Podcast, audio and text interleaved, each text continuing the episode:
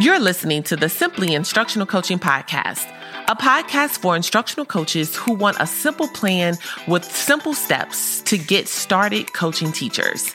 I'm your host, Nicole, and I'm an elementary teacher turned instructional coach with a little bit of K 12 admin sprinkled in. Tune in for simple tips and strategies for what and how to coach teachers. Being an impactful instructional coach doesn't have to be complicated. Let's make it simple.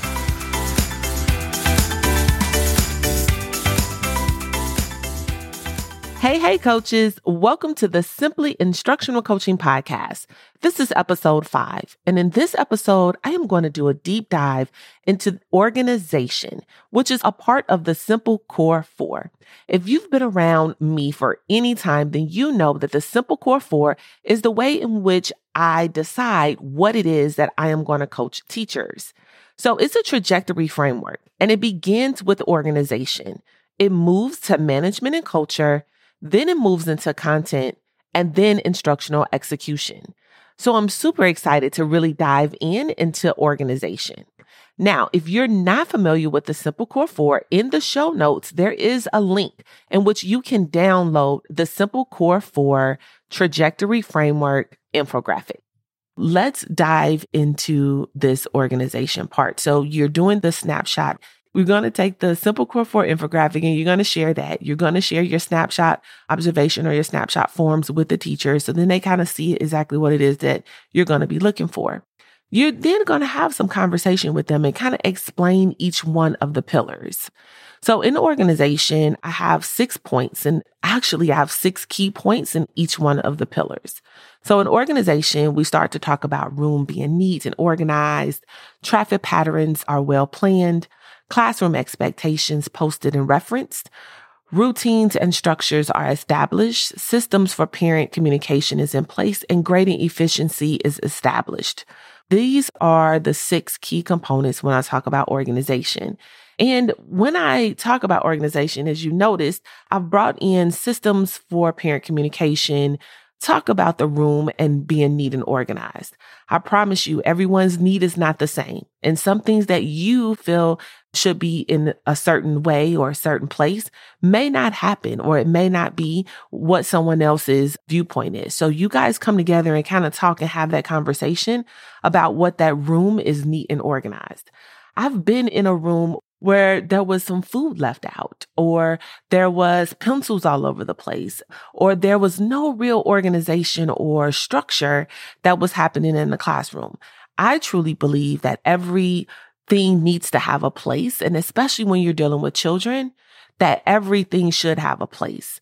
And if you do that, then students will know one, where to find whatever it is that they need. And two, you as the teacher, you don't waste so much time trying to find things that is needed for the classroom. All right. So traffic patterns are well planned. What we did one year was that we did zones. I worked with some teachers who was in the second grade. They would have their students to come in. One of the biggest problems that we have here in Indiana it's cold, right? And in the wintertime, we have coats and, you mm-hmm. know, kiddos have boots and hats and gloves and all those things that their parents purchase for them. And so what we found is that when they come in in the morning, they will all bunch up at their cubbies. And yes, the cubbies are spread out, but they would still be all bunched up in the cubbies. And it always led to some type of issue. So what we did was we started to create zones for students to come in. We had the zones by color. So purple zone, green zone, yellow zone, blue zone. We split those kids into the four different groups. And what they did was when they came into the classroom, they would go to zone one, then go to zone two, complete whatever it is they needed at zone two, go to zone three, go to zone four. Or they may start with going to the blue zone, going to purple zone, going to yellow zone. But another student may come in and they may go to red zone first, then go to blue zone. So they will follow a different pattern or different zone pattern when they walked into or came into the classroom. So then this cut down on a lot of gathering and then a lot of them not doing what it is that they were supposed to do. And so they would just go through each one of the zones. You can have a bell to make the transition or teachers would just have them go and complete that particular assignment. So for instance, they may have a bell ringer that they may be working on, or they may then, after they do their bell ringer, then they may hang up their coats. Another group may come in, hang up their coats and hats, and then start on a bell ringer. Or they may have to go and do a walk around or what we would call a write the room or a math trail. I had the students to do math trails in class when I was in the classroom. So this was an example of something that the second graders could do. They would come in and they would do a math trail, which just meant that they would pick up their worksheet or that and then they will follow the room to kind of complete assignments.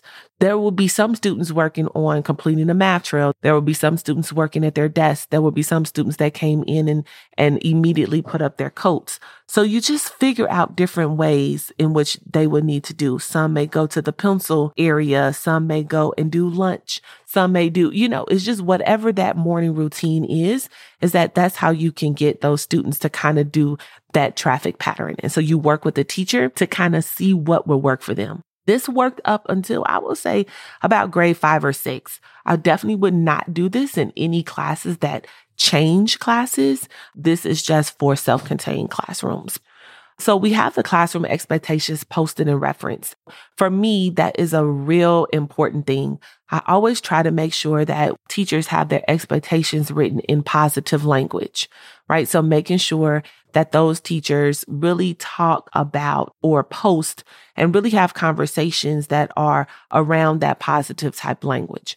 One thing that I've learned in working with students is that if you mention the word don't, they hear it as do.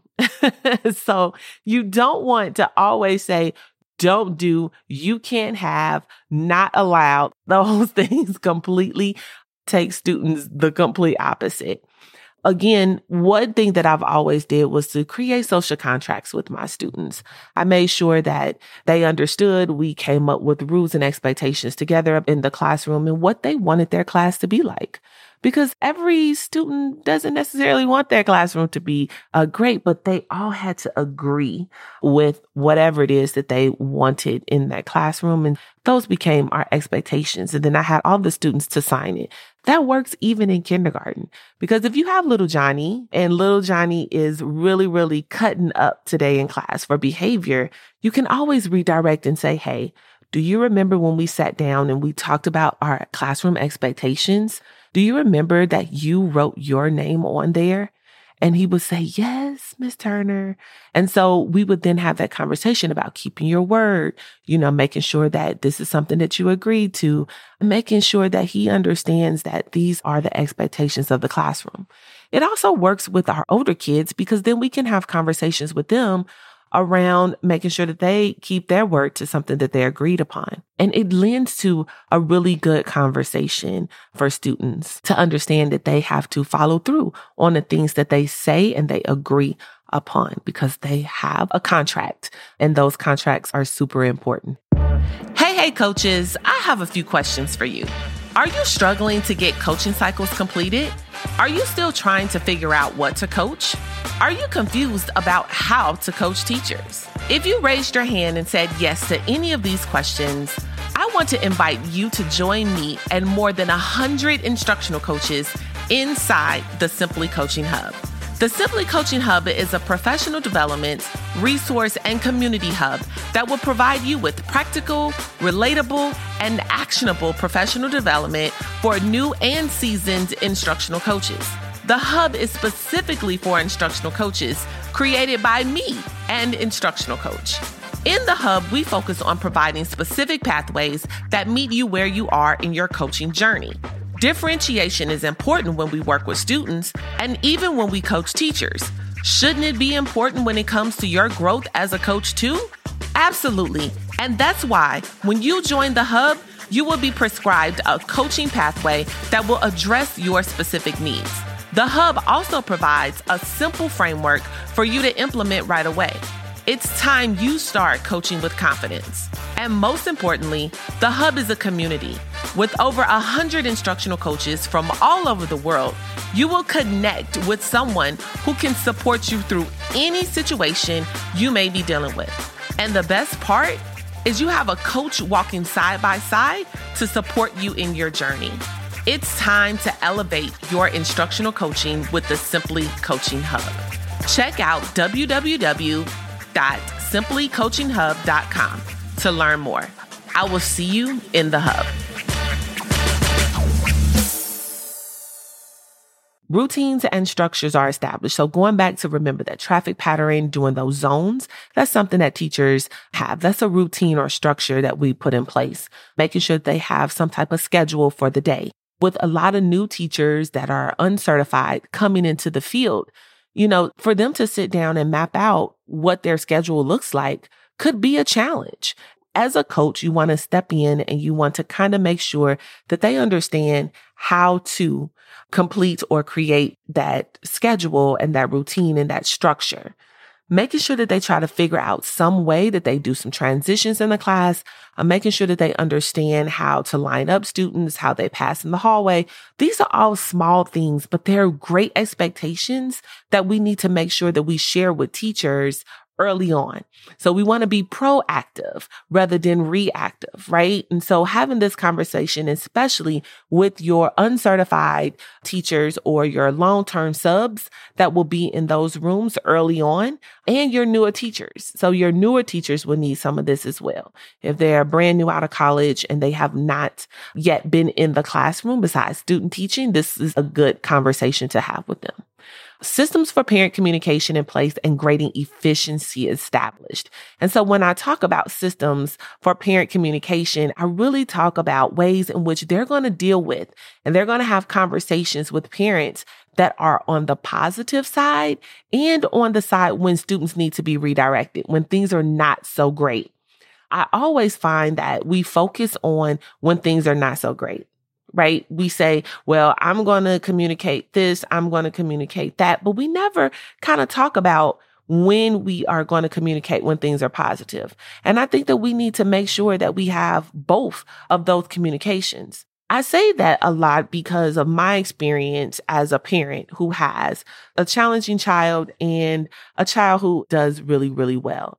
So my oldest son, Josh, he is 21 now and he's in the military. But when he was growing up and in school, he was my challenge kid.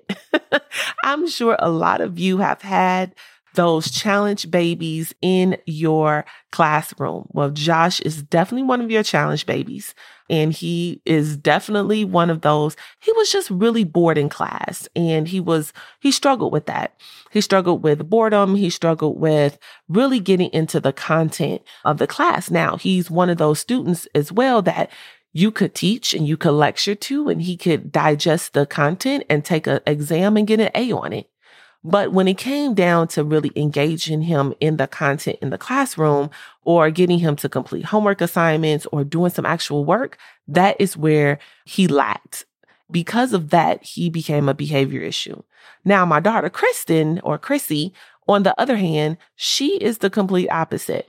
She had a learning disability and she has auditory processing disorder. When we learned of that, it really changed the way in which she would learn in her instruction. And so she became a child who was adamant about learning and that it took her a little longer to grasp things and really kind of process through a lot of information. And because of that, she became a A student. She was an overachiever and she did things over the top. But I always got phone calls for Josh, but I never got phone calls for Chrissy.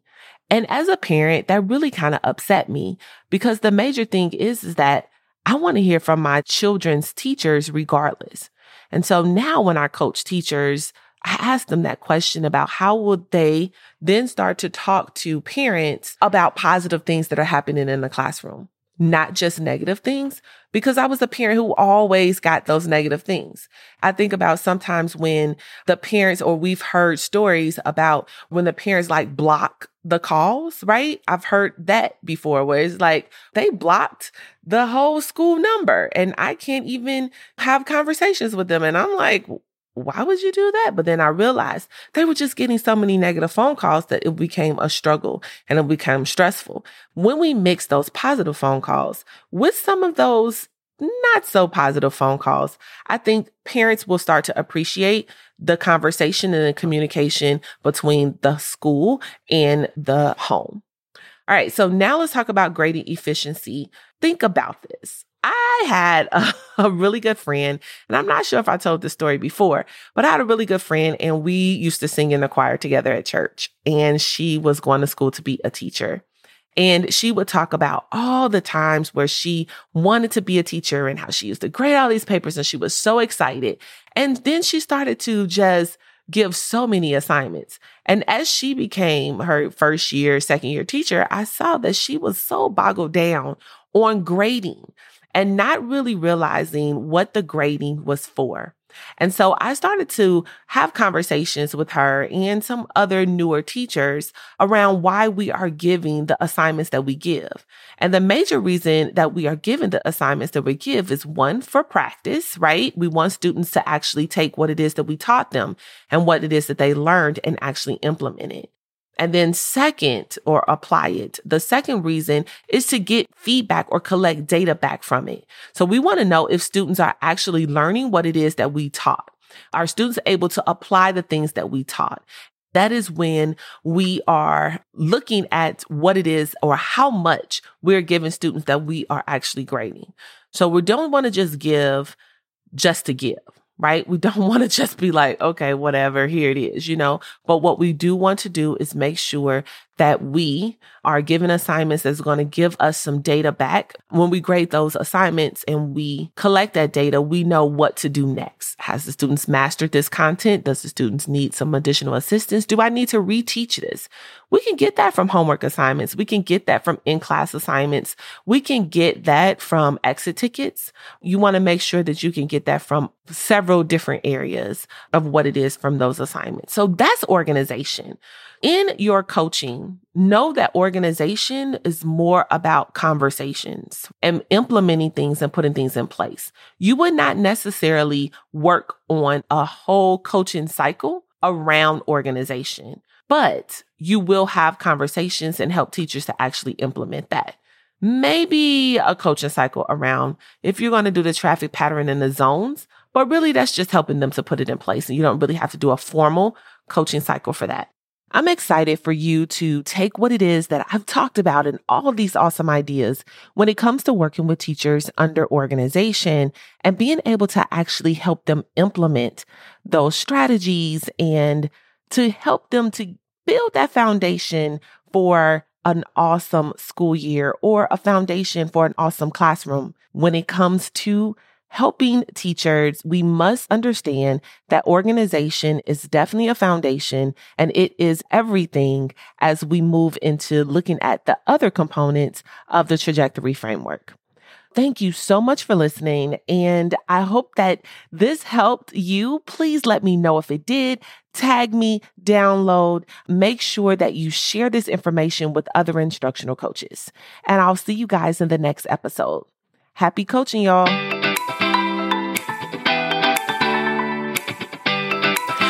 Thanks for listening to the Simply Instructional Coaching Podcast. If you've enjoyed this episode and you'd like to help support the podcast, please share it with other coaches and teacher leaders, post about it on social media, and leave a rating or review.